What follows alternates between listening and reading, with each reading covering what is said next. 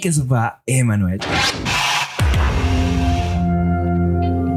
Y bienvenidos a Toque de Queda, el podcast donde hablamos de películas, series y todo lo relacionado al mundo del cine y la televisión. El día de hoy vamos a estar conversando de el mundo del gaming con Basilio Cuesta, uno de mis mejores amigos desde la escuela. Vamos a estar hablando de la serie documental de Netflix, High Scores, que acaba de estrenar hace poco, y también de la película del 2018, Ready Player One, de Steven Spielberg.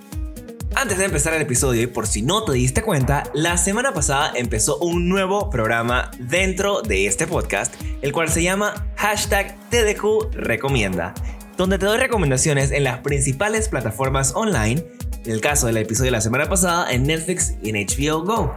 La próxima semana estaré dando otras recomendaciones en otras plataformas. Dime tú, cuéntame, coméntame en nuestras redes sociales, en Instagram @toquedequedapodcast y en Twitter @toquedequedapod, de dónde te gustaría recibir recomendaciones de cosas que ver. Asimismo, cuéntame qué tipo de cosas te gustan más ver, series, películas, comedia, drama, documentales. Yo así te los voy a poder recomendar en estos episodios. Si quieres saber cuáles son todas las películas que yo veo en el tiempo real y qué opino y cualquier comentario, sígueme en el Instagram @toquedequedapodcast, donde en el story posteo diferentes series, películas, documentales, cortometrajes y todo lo relacionado al mundo del cine y la televisión. Posteo noticias, posteo también de cine panameño, que es importante destacarlo en nuestras vidas. Finalmente, si de verdad lo que quieres saber es lo que estoy pensando en el momento que estoy viendo las películas, esos comentarios que nunca los comparto con nadie, sígueme en Twitter @toquedequedapod. Yo creo que sin más, ¿por qué no le damos play a este episodio?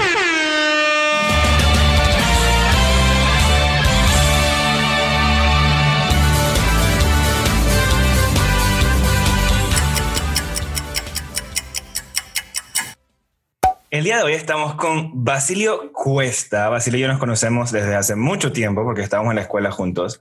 Hola Basi, ¿cómo estás? ¿Cómo estás, papi? ¿Todo bien?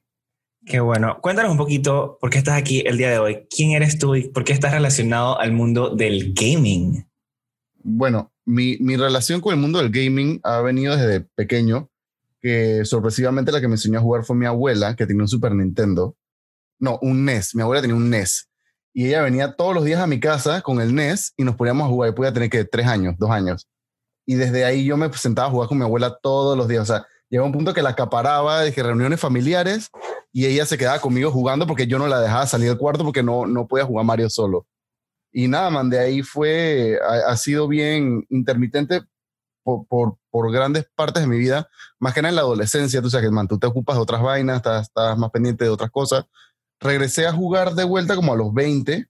De ahí entro a trabajar en la distribuidora oficial de Nintendo en Latinoamérica, que es JBLAT. Y de vuelta me volví ahí me metí un poquito más deep en lo que fue todo el mundo de los videojuegos. Ya no lo veía tanto como un fan, sino que lo veía ya más el modelo de negocios. Entonces ya lo vi más el tema de analítico, cómo funciona, por qué los juegos cuestan lo que juegan, lo que cuestan. O sea, bien distinto, ¿no? Entonces de ahí ahora...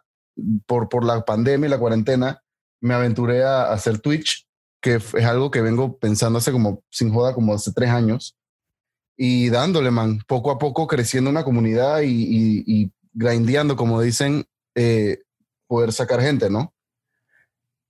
Cuéntame un poquito de cuántas consolas tú has tenido. Consolas, sí, de videojuegos, o no sé cómo se llaman los Game Boys, qué tipo, son consolas también. Todo eso se cuenta como consola, eso es un handheld. Ok, yo he tenido mías, Super Nintendo, 64, GameCube. Yo no tuve Wii, me lo salté. De ahí pasé a PlayStation. Espérate, tú primero con tu abuela tuviste el... Te estoy diciendo las consolas, después voy con los handheld. Pero con tu abuela era el Nintendo, el primero. Classic. El NES, exacto. ¿No tuviste Super Nintendo? Sí, tuve Super Nintendo. Super Nintendo, GameCube. De ahí 64. ¿Tuviste 64? Sí, también. De ahí GameCube. Okay. Me salté el Wii. Ajá. Un Wii U. Ok. Tuve un PlayStation 3. De ahí salté un Xbox One y ahora juego en PC. Ahora, en handhelds tuve el Game Boy Pocket, el Game Boy Color, el Game Boy Advance, el Game Boy SP, el 10, el 3DS. Nunca tuve PSP, esa vaina me parecía gallísima. No, nunca me gustó. De ahí... Ah, tuve un PlayStation 1 también. Y esas son todas las consolas que he tenido. Man, demasiadas más. Yo nada más he tenido... Nunca me había puesto a contarlas. Super Nintendo, GameCube, Wii. Ahí me quedé. O sea, yo no tenía más nada. Y ahora todo está dañado. O todo está perdido. Pero todos están aquí. Nada de Nintendo se daña, man. Esa vaina está hecha de Nintendium. Esa vaina dura por vida. Eso es un material especial que ellos solo hacen.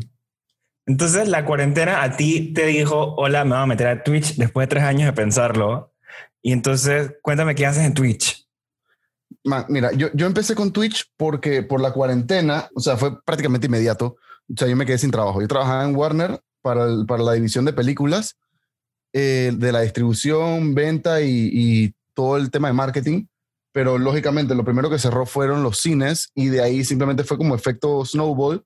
Y empezaron a cerrar, empezaron como a bloquear, la gente no estaba pagando, una cosa llevó a la otra, fue el dueño de la empresa decidió simplemente no suspender salarios, sino que reducir personal, y bueno, me quedé sin trabajo y decía, yo en mi mente, pues dije, bueno, esto va a terminar en un mes, voy a empezar a buscar trabajo, no salía nada, y un día hablando, pues que man, ¿sabes qué? Yo nunca me he atrevido a hacerlo. Tenía una plata ahorrada, fue que man, ¿sabes qué? Fuck it.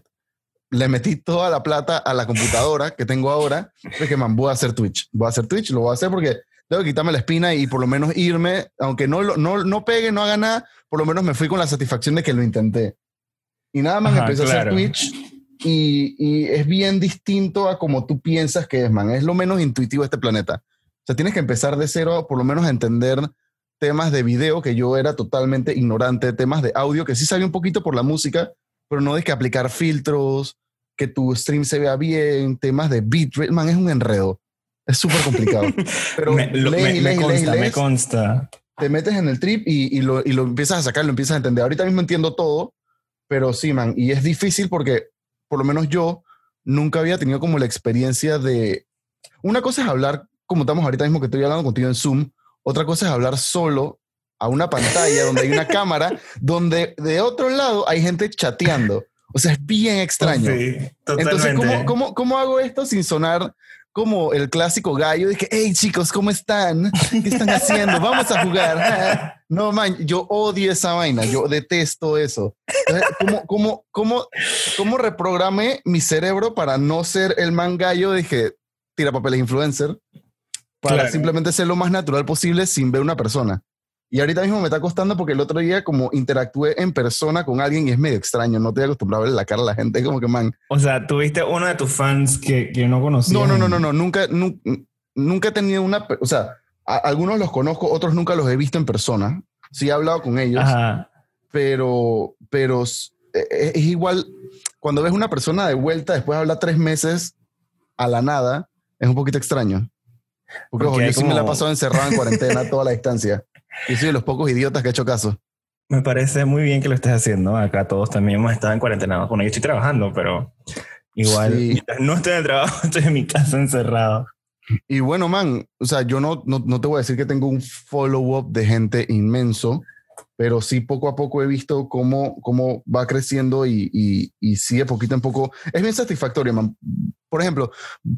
26 personas pueden parecer poquito, pero tómalo en cuenta es que son 26 personas que están pendientes a lo que estás diciendo o interactuando exclusivamente contigo. Es medio raro. O sea, yo siempre lo pongo como que, man, imagínate esas 26 personas, dije, en un cuarto. En un cuarto. O sea, dije, man, o sea, son 26 personas viéndote a ti. Eso no es fácil. Entonces, ¿cómo haces? Digo, mi enfoque... Y es raro, man, porque todavía estoy como en ese proceso de encontrarme, vamos a ponerlo ahí un poquito profundo, de cuál es mi, como hacia dónde voy en Twitch. Y es raro, man, porque yo jurando, ojo, yo no juego bien. Lo que sí te puedo garantizar en mi channel es contenido mediocre, constante y consistente. Gameplay mediocre hay por coñazos, pero es como lo leí en un artículo que decía es que, man, si tú tienes amigos, ya tú eres una persona que tú puedes interactuar con gente. O sea, algo tienes en especial claro. que hace que la gente sea tu amigo. Entonces, es como ese enfoque, ¿no? Es medio raro. Al final de cuentas, o sea, como todo tarda un tiempo como que adaptarte, pero digo, yo creo que yo te he visto un par de veces y en verdad lo haces súper bien. O sea, pareciera que lo estuviera haciendo toda la vida, pues. Ofi, y es raro porque... Y es como todo, y es una montaña rusa, man, porque hay días que estás súper hype, de que puta, piqué y tengo más viewers este día, pero hay otros días que llego menos gente, porque pasa. Entonces ahí empieza que, man, sigo o no sigo. O sea, es bien castigador, uno se autocastiga buco por las putas estadísticas, man. Claro, man, yo lo detesto. Lo que hice fue que eliminé, por ejemplo, un truco que vi, que es de que, man, elimina cuántos viewers tienes en la plataforma, no lo veas. Tú imagínate que hay 1000 personas y hazlo, claro. Aunque hayan 2, tú sigues dando la misma calidad, porque eso sí te pasa. O sea, tú ves de la nave que, man, hay 2 personas. Yo sé que una es mi bot y el otro es mi amigo. Y como un idiota aquí hablándole a este man y lo más probable está haciendo otra cosa y sabes que voy a apagar y me voy. Pero en el momento que apagas, de la nada sube a 10 y te vas, claro, a 4. Sube a 11 y es así, es bien raro. Claro. Pero, man, es hacer networking, consistencia, mantener los horarios, jugar, pero al mismo tiempo ser entretenido y prestar atención a la gente. La gente siempre quiere que lo reconozcan, pues creo que eso es lo bonito de Twitch. O sea, que eres parte del show y eres igualmente parte de lo que yo estoy haciendo. Claro. Es bien interesante. O sea, ha sido uno de los tantos trips que he tenido en mi vida que más me ha gustado. Hace unos días me dijiste que viera una serie nueva en Netflix que se llama High Score. Esta serie es una serie limitada, documental en Netflix, que básicamente es como la historia de el gaming, pero como que the early years, como que, o sea, no llega mucho al presente, sí, al presente, no se meten tan de lleno como se meten en el pasado. Hablemos un poquito de esta serie. ¿A ti qué te pareció? A mí me pareció demasiado interesante por el hecho de que, uno, por el tema de negocios, me voló la cabeza cómo diseñaron el primer arcade. O sea, era un juego, era un juego que se inventaron unos manes que se metían entonces a la sala de IT y de ahí el tipo se inventó un dispositivo a meterle un cuara y que la vaina andara. O sea, el primer arcade se hizo así. Entonces, cómo se fue regando y man, la gente critica mucho el gaming, pero también el gaming no se sabe vender, a mi concepto. Por ejemplo, creo que esta serie le abre los ojos a personas que no son tan como inclinadas al gaming, que, man, esto, o sea, sí, es sentarte a jugar algo, pero míralo como lo hacían en años que no había tanta tecnología, como leerte un libro de fantasía. O sea, mucha gente te puede decir, man, estás perdiendo el tiempo porque estás leyendo Tolkien. O sea, claro, porque no estás aprendiendo nada, no estás sacando nada ahí. Y es el tema de la humanidad siempre buscando cómo explorar más esquinas de la imaginación. O sea, cómo, y así, y eso es lo que me gusta. O sea, no contó la clásica historia cliché de que, bueno, Atari quebró por culpa de IT y vino Nintendo. O sea, sí lo cuentan en un pedacito, pero te cuentan como el depth de los otros juegos que también abrieron camino para que Atari fuera bueno y para que Nintendo hiciera la conquista. Y a mí me voló mucho la cabeza. A mí me gustó buco. Primero porque el intro, o sea, el intro sequence o los créditos de las series al principio son súper cool. O sea, eso me pareció demasiado cool. Que dije que la moneda y esa animación me parece excelente. Pero también me gustó mucho que, o sea, la forma en cómo contaban la historia. No fue como, ok, te voy a meter todo. Esto fue, o sea, no la sentí como una historia que estaba como biased hacia nadie, sino que fue como si estuviera viendo una clase. Como que, man, primero pasó esto gaming se hizo history, así. Man, es gaming history. Y por esto pasó. Y si no pasa esto, no llegamos a este punto. O sea, como claro. A mí que me gustó de la serie dentro de todo, que genuinamente se demostró que en el gaming le da igual, o sea, man, a todos los gamers nos vale verga si tú eres blanco, si tú eres negro, si tú eres gay, si tú eres mujer. Tú tienes que jugar bien, punto. Tú ejecutas, claro, tu vaina. Y eso me gustó, como que lo recalcaron varias veces, como que, man, realmente en el mundo exterior todas esas vainas importan. Aquí no. Aquí importa qué tan bueno eres, qué tan bien juegas y qué tanto te apliques. Y eso es, claro, y como que le da un sentimiento de neutralidad a lo que es el gaming. Ojo, es bien tóxico, pero es un tóxico neutro. Digo, al final de cuentas, o sea, cualquier deporte, digamos que deporte o juego que tú elijas hacer, siempre va a tener su forma tóxica y su... más que deporte. Bueno, está bien. Disciplina. Yo odio cuando le dicen de que, man, eSports. Eso me parece lo peor que han podido hacer porque simplemente predispone a la gente. Eso no es un deporte, la gente no está corriendo. Sí, mamón, pero también es el ajedrez y nadie corre. En el billar nadie corre. Claro, exactamente. Pero igual, es un tema, es otro tema. Man, ahí sí podemos estar 3 horas hablando de esa vaina.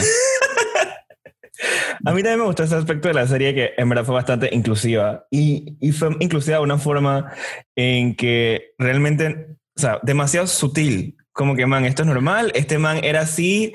Por ejemplo, hay una persona que es un hombre negro y un hombre gay, entonces era que lo dijeron de lo más normal y los papás hablando al hijo de lo más normal de que su abuelo era un hombre gay negro que hacía algo en gaming.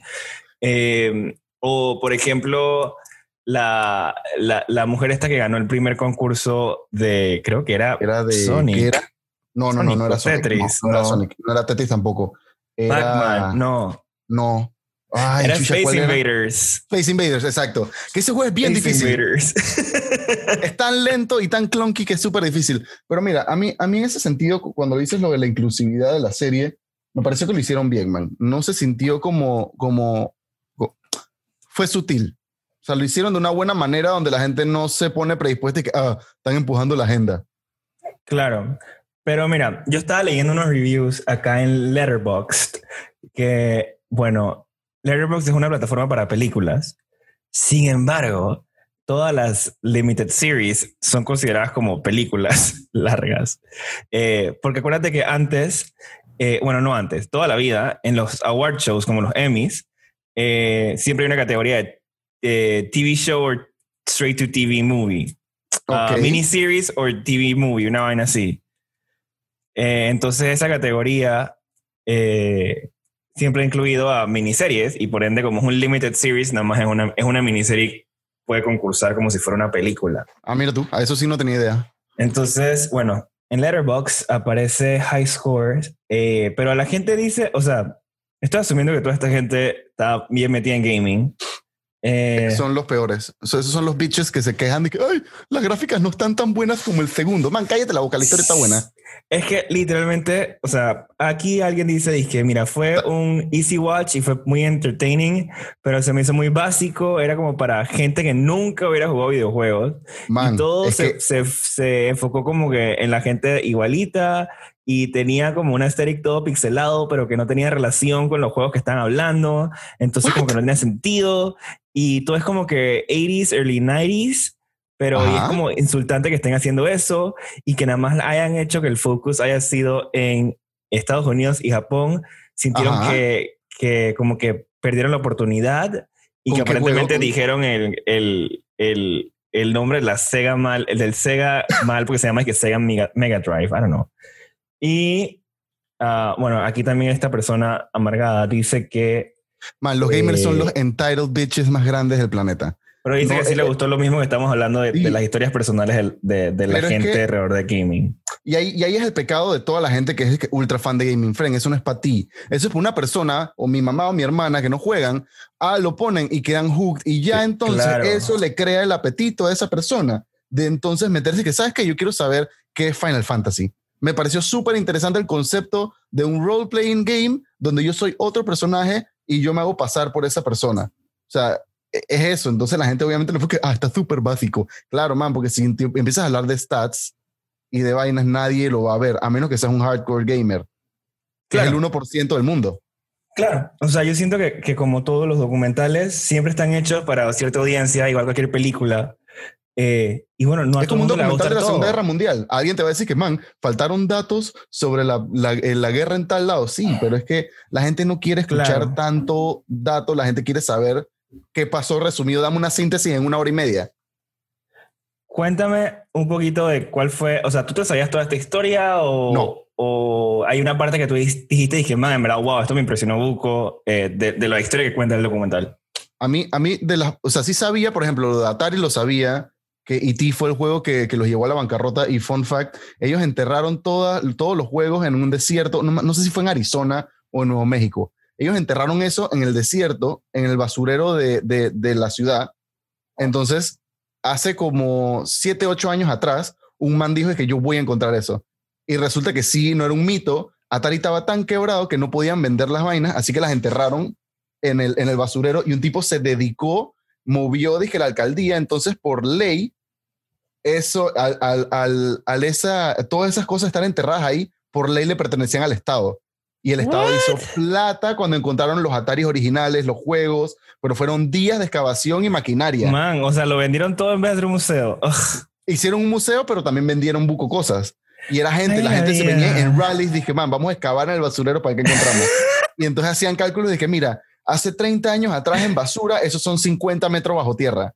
Hay que buscarlo. Wow. Esta historia yo creo que también está en Netflix, la historia de Atari. Está bien interesante. Pero a mí me sorprendió cómo uno se comía al otro, o sea, cómo un Giant se comía al otro, y la historia de Nintendo versus Sega, cómo el man cráneo todo, dije, ¿cómo le voy a quitar a Nintendo su spotlight como eso me voló la cabeza, por ejemplo, Giant. Que ellos sabían, dije, ok, ¿cuáles son los key points? ¿Qué tenemos que hacer? Sports. ¿Qué tenemos que hacer? Esto, que no tiene Nintendo. O sea, el man fue paso por paso. Lo malo de Sega, y por ejemplo, Sega siempre estuvo un paso adelante de todas las consolas. Siempre. En los 90s. Con el original y con el Dreamcast, por ejemplo. Man, el Dreamcast tenía gráficas de PlayStation 2 cuando ni siquiera el PlayStation 1 había salido. No, o sea, había salido, pero el 64 estaba, o sea, era 64 bits. Ya el Dreamcast tenía gráficas de PlayStation 1, de PlayStation 2. Me acuerdo que tenían Sonic. Ah, se llama Nintendo 64 porque era 64 bits. 64 bits. Oh. El Super Nintendo son 32 bits y el... Eran sí. El Nintendo normal es 8. 8, 16, 64. Porque luego Sega sacó el 16 bits. Ajá, y el Nintendo 64 son 64 bits. ¿What? Eran 8, 16 y 64, brincó. Y de ahí GameCube, obviamente. Pero sí me volvió la cabeza todo el tema de los arcades. Cómo la gente... Por ejemplo, ¿sabes qué? Yo no sabía que Doom fue el primer multiplayer online. Ajá, yo tampoco. Eso yo me quedé que, man, desde ese tiempo hicieron esa vaina. Y que los manes inventaron el término deathmatch y que inventaron todo el tema de que, ok, se puede jugar con el internet. Eso es una revolución total, man. Man, es revolucionario. O sea, y los manes dizque sacaron un comunicado para decir que iba a pasar esto, pero los manes no tenían ni idea cómo iban a hacerlo. No. O sea, los manes nada más dije, de aquí a final de año esta vaina va a estar, o sea, se la jugaron foco. Pero es que en esos tiempos tú podías inventarla, y es como dicen también en el documental, o sea, ya es más fácil. O sea, tú tienes una historia, tienes la tecnología para back up lo que tú quieres mostrar. Antes dependía mucho de tu imaginación. Claro. Y es verdad. A mí también una parte que me gustó poco fue que los Adventure Games nacieron de Dungeons & Dragons, básicamente. Ajá. O sea, eso fue como que un clásico. Yo mato porque es la necesidad... Yo también, pero nunca encontré un Dungeon Master. Si hay un Dungeon Master que escucha el podcast, por favor. Yo quiero, yo mato por jugar. Ojo, yo he jugado Magic, he jugado Yu-Gi, he jugado Pokémon, todo. Pero nunca he jugado D&D porque no he tenido un crew.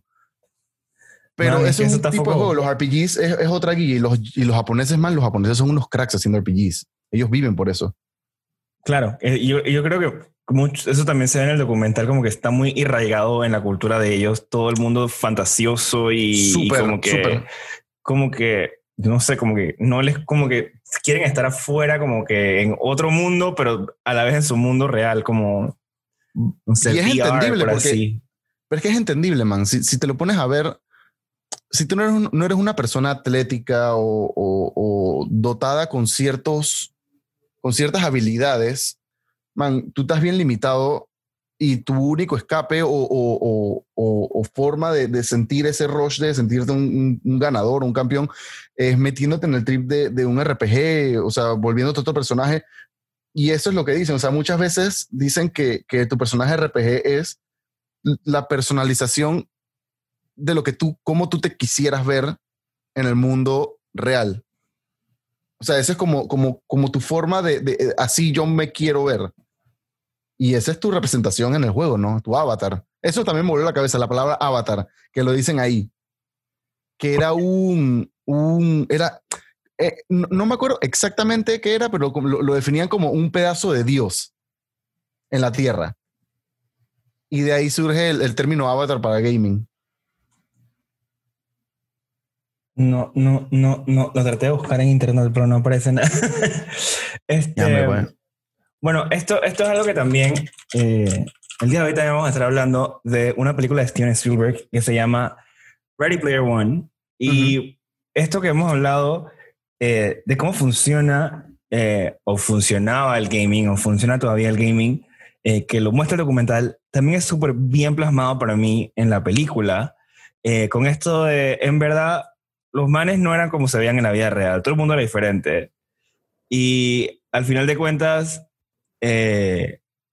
cuando se conocen en la vida real, dizque había un dizque hombre que en verdad era una mujer y luego dizque había un niño. Eso pasa a Bucomán. Siempre sospecha. O sea, es como que tú nunca sabes que... O era un niño, man, y tú piensas que estás hablando de un adulto o al revés. Sí, eso pasa a Buco. Así. Eso pasa a Buco. No sé, a ver, hablemos un poquito de la película. ¿A ti qué te pareció Ready Player One de Steven Spielberg? Man, haciendo también un paréntesis entre lo que dijiste, que la gente nunca es lo que aparentan. Eso, esta me pasó en stream. Esta fue foco. Yo estaba jugando stream y estaba jugando Sea of Thieves, y de la nada un man en Twitch me dice que hey, ¿puedo jugar con ustedes? Yo, dale, no pasa nada. El man era un animal. El man jugaba demasiado bien, disparaba los cañones súper brutal. El man mataba a todo el mundo. Y yo, obviamente, es que chucha, está pasado, no sé qué, ay, la verga, vaina. De la nada se prende el micrófono el otro vez que y suena una voz de que hola, ¿cómo están? Y yo dije, wow, espérate. ¿Cómo? Que, espérate. Y yo estaba con mi hermano y que espérate. ¿Cuántos años tú tienes? El man es que no, yo tengo 12 años y mi micrófono no funcionaba, pero yo hace rato los estoy escuchando, me encanta jugar con ustedes. Y de la nada sale que, pero ustedes quisieran ser mis amigos. Fue que, es lo que siento en el pecho. Y dije, hey, él no se llamaba Pedrito, era de Argentina. Y dije, hey, Pedrito, tú puedes hacer lo que tú quieras, man, dale. Y man, Pedrito, yo jurando que Pedrito era un adulto, porque tenía que, o sea, su nickname era, no sé, man, The Destroyer 04. Era un niño de 10 años, man, que me daba llanta, y el man era un crack, pero es un niño, pues. Y ese tú no sabes quién está del otro lado. Para ti es transparente si se mantiene 10 años o 40. O sea, yo estaba viendo era el personaje que él estaba usando y cómo lo estaba usando. Claro, y eso es lo que se ve con el personaje de Show. No sé por qué. Ah, sí, es Daito Shoto. Ok, pero pusieron Show en la película. Que es el niño, que el man era que todo focó en el juego, y de la nada es que era un niño de 11 años y el man era un douchebag, pero igual. Pero es un niño, ¿me entiendes? Esta película en verdad es... A mucha gente no le gusta esta película porque estamos hablando de que Steven Spielberg hizo la película, y Steven Spielberg es uno de los mejores directores de todos los tiempos. Sí, man. Jurassic Park es lo máximo. Pero Steven Spielberg, cuando leyó el libro de esta película, el libro en que está basada, el man literalmente creo que el día siguiente le escribió al autor Ernest Cline, dice que man, yo voy a hacer esta película, a mí no me importa. Y primero el man iba a ser productor y estaba buscando quién la iba a dirigir. Y el man dice que man, en verdad no encuentro a nadie que la vaya a hacer igual de cool que yo, así que la voy a hacer yo mismo. El man, o sea, el man de verdad la quería hacer. Puro Big Dick Swing, dije, yo tengo la plata, yo lo puedo hacer, yo soy Spielberg. Exacto, exactamente. Pero al final de cuentas, yo siento que esta película es lo que es Steven Spielberg, que es un adventure movie al final de cuentas, y mucha gente, y es para niños en verdad, no es disque para adultos, pero no. Mucha gente está diciendo, man, esta película es toda superficial porque en man, verdad... es The Hunger Games, pero de gaming. Míralo así. Es The Hunger Games, pero de gaming. La gente dice que era superficial porque en verdad dice que realmente no pasa nada deep, even though muestras a gente que viviendo como en estaqueada en casas carros, y que how does that stay up even, o sea, ¿cómo se subió ahí? Pero el mismo core de la historia es bien Hollywood, es el cliché de estoy enamorado y tengo que hacer lo posible para quedarme con la mujer que amo, o sea, es el clásico cliché de una historia de Hollywood, es bien hollywoodense. A mí me gustó, o sea, eso que está diciendo que es super Hollywood, sí lo noté buco porque el guión era como que man, o sea, esta vez que vi la película, como ya yo sabía qué pasaba, porque la vi también al principio de la cuarentena repetidamente, fue dije, man, todo lo que mencionan en la película, en todos los momentos, aparece en la película después en el futuro de alguna forma. Entonces está demasiado bien escrito ese guión, pero está escrito como que por regla, de que en la página número 30 se va a acabar el primer acto y va a empezar el segundo acto porque va a pasar esto. 1 es 2, aquí ponemos un 3, sumamos 4, ok, todo listo, aquí está la fórmula. O sea, todos los cables que sacaste al principio de la película al final están sueltos, no hay nada que dijeron en la película que no se haya terminado. Entonces, eso es como que, sí, es una película full comercial y me imagino que por eso no le gusta a la gente que... que ha pasado por este podcast. Ojo, man. Lo que pasa con esa película y que la admiro fue la cantidad de personajes que sacaron esa película. Ves Halo, ves Overwatch, aunque sea medio segundo de Tracer la ves. Ves a Master Chief, ves de Nintendo. No más que... No, ¿qué vi de Nintendo? Yo solo sé que... De Nintendo... Querían a Mario, pero Mario... Solamente el worth de Mario era más que la película. Man, eso me parece... La licencia de Mario es carísima. Tú sabes que por eso... Falta de respeto, ¿no? ¿Cómo se llama esta película? La de Disney, la de Pixar. Creo que es Pixar o Disney. La de... Ricky Ralph. Ajá. O sea, que en Wreck-It Ralph sale Bowser, sale un poco de personajes, pero no sale Mario. Sí. Mario cuesta más plata que toda esa película. ¿Qué? O sea, tener a Mario, yo que trabajaba en Nintendo, la gente piensa que Mickey es malo. Tú nunca te has metido con Mario. Es bien estricto.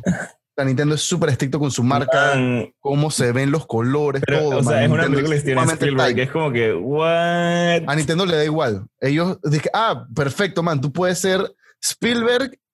Me encanta la idea, me fascina, pero Mario cuesta $600 millones. ¿No lo quieres? Perfecto, tengo a Bowser, tengo a Fox, tengo a Yoshi, tengo todo este abanico, pero si tú quieres a Mario, cuesta esto. Man, en verdad eso me parece súper pasado. Yo me acuerdo que, o sea, al principio me gustó un poco la película, la primera escena, porque es como que pasas como que primero te explican ¿qué está pasando? Y pasas por un mundo todo de gaming, man. De la nada pasas por un mundo de Minecraft, de la nada pasas y que por otro mundo de Mario, ves las escuelas, ves todo y no te das cuenta si no has leído el libro, si no has dicho nada. Uh-huh. Entonces, como que, no sé, en verdad o sea, la película, si no sabes nada de los videojuegos, en ese momento te enteraste todo, nada más por verlo. Juegos súper bobos y no sé, man, como Adventure que sale al final, que es disque, man, el primer Easter egg. Dije, ¿what? Exacto. O de la nada, que King Kong ahí en el medio, de la nada peleando contra Master Chief o el Tracer pasando al lado. King Kong, man, habían demasiada franquicia ahí. Pero yo vi la película también en el sentido de que, y es bien real, o sea, si estás muy deep en el trip de jugar, tú ignoras tu realidad, que era que los manes vivían pésimamente mal. Pero lo único que estaba avanzado era el gaming. Entonces tú obvias tu realidad por meterte a la fantasía. Y ahí es donde siento, con justificación, que es peligroso también meterte muy de lleno a los juegos. Yo amo jugar, pero siempre he tripeado que tienes que tener un balance en tu vida, man. Tú no puedes hacer o sea, tú puedes, todo, para mí todo en la vida tiene que ser, y es como dijo Joe Rogan, y Joe Rogan se metió en buco problemas por eso, porque él decía que, o sea, le preguntaron sobre los eSports y los professional gamers. Y el man decía, man, sinceramente eso alimenta a que todos los niños juran que pueden ser un professional gamer. Y eso es el 1% de todo. Al final lo que resume, y como yo lo interpreto, es que dijo Joe Rogan, man, no hagas nada solo por el hecho de hacerlo. Búscale un provecho. Y esto es en todo en la vida. Si tú haces artes marciales, búscale un provecho. Si tú haces gaming, búscale un provecho. O sea, no solo gamees por gamear, porque estás perdiendo tu tiempo. O sea, si tú te estás metiendo 18 horas a algo en tu vida al día, y no le estás sacando algo productivo, tú estás perdiendo tu tiempo. Tú estás simplemente ignorando toda tu realidad que te rodea y te estás metiendo de lleno en eso. Puede ser música, puede ser artes marciales, puede ser eso. Si tú vives para hacer algo de esa manera, tú tienes que sacar algún tipo de provecho. Man, y de hecho en esta película, o sea, se nota buco porque, man, hay momentos al principio de la película donde ves a Wait Watts o Parzival, que está peleando y que con su tía, con el novio de la tía, porque el man le había agarrado los guantes Pretties y el otro usó los guantes rotos y entonces perdió no sé qué apuesta, que había apostado toda la plata de la casa. Y es eso hace la gente en la vida real, o sea, de la nada apuestan en internet, en un casino en internet, apuestan toda la plata y se endeudan, y es man, why would you do this? O te largas al casino y lo metes en los caballos, o sea... Y eso lo están tratando de regular bastante. El tema de es que es bien sensible porque hay gente que dice que eso es gambling y hay otra gente que dice que no. Hay países que, por ejemplo, han baneado lo que es el hecho de los loot boxes. Que tú pagas $20, tienes 20 loot boxes y a ver si te sale entonces el skin que tú quieres. Pero no lo puedes comprar, solamente puedes comprar probabilidades para sacarlo. Y ahí es donde ellos hacen el cash grab. Ese es el éxito de... ¿Tú sabes qué juegos así? Y es muy interesante. Y está en Netflix también. League of Legends. Ellos inventaron... prácticamente masterizaron el modelo de negocio del free to play. Que yo te vendo cosméticos. Tú puedes jugar el juego gratis todo el tiempo que tú quieras. Pero adivina, ese skin que en tanto te gusta cuesta $30. Ah, man, tengo 2 meses jugando League of Legends. ¿Por qué no me le meto $30? Después ves otro skin, van otros 30. Tenés 5 años jugando. Ya pagaste $1,500 por un juego. Y no te has dado cuenta. Pero en tu mente, ese juego no me ha costado nada. O sea, yo no pagué por el juego. Claro. Entonces es como el sentimiento de yo le debo al juego. Dije, le voy a poner $5 por acá, $10 por acá. Pero todo el mundo está haciendo esto a la vez. Es que, man, estás creando una compañía multimillonaria. Disque, ese es el futuro más fácil. Ese es el futuro del gaming. En el documental High Scores dijeron que, o sea, este es un fact bastante importante, que la industria del gaming en Estados Unidos, o en el mundo, no me acuerdo cuál de las dos era, creo que era en Estados Unidos, era no sé cuántos miles de billones de dólares, o sea, no, miles de billones, no, cientos de billones. Creo que eran 6 billones anuales. Pero que eso era más que las industrias de film, music y no me acuerdo qué otra cosa, es que puesta juntas. Es decir, que, man, ¿what? El gaming jala mucha plata, man. ¿Por qué tú crees que los premios siempre son absurdos? O sea, los premios son una ridiculez. Sí, o sea, $1,000,000. Es decir, bueno, ganaste el mundial, no sé qué, son $10 millones. Es decir, que, ¿what? Ya. De una vez, o sea, no hay tu tía. O sea, entre sponsors y demás, es bien caro. El gaming mueve mucho dinero, porque es masivo y está al alcance de todo el mundo. No todo el mundo tiene plata para comprar un tiquete a ver el Super Bowl, pero todo el mundo puede pagar $9.99 para ver la final de League of Legends online. Es distinto. Claro. Es por volumen. En la película también ponen como... Hay un momento, creo que es cuando van a buscar la segunda llave, que se meten... Me parece súper cool. Se metieron a la película de The Shining a buscar la llave. Man, yo no sé cómo hicieron para recrear ese hotel a la perfección. Y toda esa escena de que cuando cae la sangre por el elevador. Uh-huh. Man, y la película, o sea, todo estaba puesto in place. Yo me vi The Shining ayer, just for fun. Solo para acordarte. Sí. Y en verdad es igualito, man. Todo es demasiado igualito. Me pareció muy, muy interesante al final, porque esto también pasa en el libro, que Wade le pregunta al creador de The Oasis, dice que tú no eres un avatar, ¿verdad? ¿Tú qué eres? Dice que te moriste. Y el man dice que sí, pero no soy un avatar. Dije, what are you? Y el man dice que se va. O sea, como que te pinta como que en este futuro de la nada y que... No, pero puede ser que de la nada y que el man sacó su cerebro y lo metió en un bicho en la... ¿Cómo se llama? Pero eso que... NPC no, man. ¿NPC qué es? ¿Qué significa? Non-playable character. ¿Sabes qué es un NPC? Pero un NPC está programado. Él no estaba programado. Él sacó su cabeza, creo que la puso en la vida real. Ahí es donde te fumas de que la inteligencia artificial puede llegar a un punto de transferir la conciencia a un formato digital. Ajá, la gente no se muera y de la nada dizque, man, terminamos como en el episodio ese de Black Mirror, que se ganó el Emmy y toda la vaina, que la gente que se metía a un party zone toda la vida después que se morían. Matrix, man, Matrix. Si tu conciencia no muere, tú no mueres. En teoría, ¿no? Dicen, pero I don't know, I've never died. Yo tampoco, exacto. Pero igual, o sea, es eso. El tipo metió su conciencia y quién sabe si en ese momento de toda la fantasía, el software que manejaba su conciencia podía aprender y podía pensar igual que un humano. Así que su conciencia nunca murió, solamente perduró. ¿Tú opinas? Eso se parece mucho a Sword Art Online, by the way. Eso es un estilo de anime. Sword Art Online. Es el mismo feeling. Te metes en el mundo de fantasía, cierran todo y resulta que si te mueres en el juego, te mueres en la vida real. Y el trip era ¿cómo salgo de aquí sin morirme? ¡Qué locura! Eso se llama Isekais. Eso está bien de moda ahorita mismo en anime. Wow. Isekai, no sé, que estoy diciendo estupideces y te van a caer. Pero eso es como Inception, que si te mueres en el sueño, te mueres en la vida real también. Ajá, Isekai. Sí, Isekai. Es como... Isekai es el tipo de anime, así que te metes en un mundo de fantasía y estás jugando... Pero es tu avatar, no tú. ¿Tú qué opinas de cómo Facebook en VR que existía en este mundo de la película? ¿Tú crees que en verdad nosotros llegamos a un punto que estamos así o que ya en el mundo real donde estamos es como que man, hay demasiado, como que no es un monopolio, entonces es como que imposible que haya uno solo donde todo el mundo esté ahí. Yo creo que sí. O sea, yo creo que vamos para un mundo de que vamos a hacer androides. Vas a tener algún tipo de implante. Pegar. Sí, sí, el VR es el futuro del gaming. Todo va apuntando hacia allá, man. Quizás no... Mira, yo le doy al VR bien hecho como 2 generaciones de consolas más. Por lo menos. Bien hecho. Me gustaría analizar esta película, dije, como en 2 generaciones de consolas. A ver si en verdad es que ¿fue o no fue? Lo atinaron bien o no, porque en verdad, en la misma película también, o sea, el mismo gear que usan las personas, o sea, son vainas, como bien el libro lo describen, dije, excelente. Y acá se ven, dije, man, dije, tienes un piso que se mueve, dije, para todos lados, pero de nada también te has colgado de soga. Eso existe, by the way. Eso existe. Hay una plataforma que yo la pude ver hace como 5 años atrás, donde tú usabas zapatillas. O sea, tú tenías que comprar la plataforma. Te costaba como $1,300 y era para VR. Pero tenías que también comprarlo con unas zapatillas especiales que hacían que no tuvieras resistencia. O sea, tú glideas en la plataforma. Tú no tienes fricción. Okay. Tú puedes correr, pero no te mueves del lugar.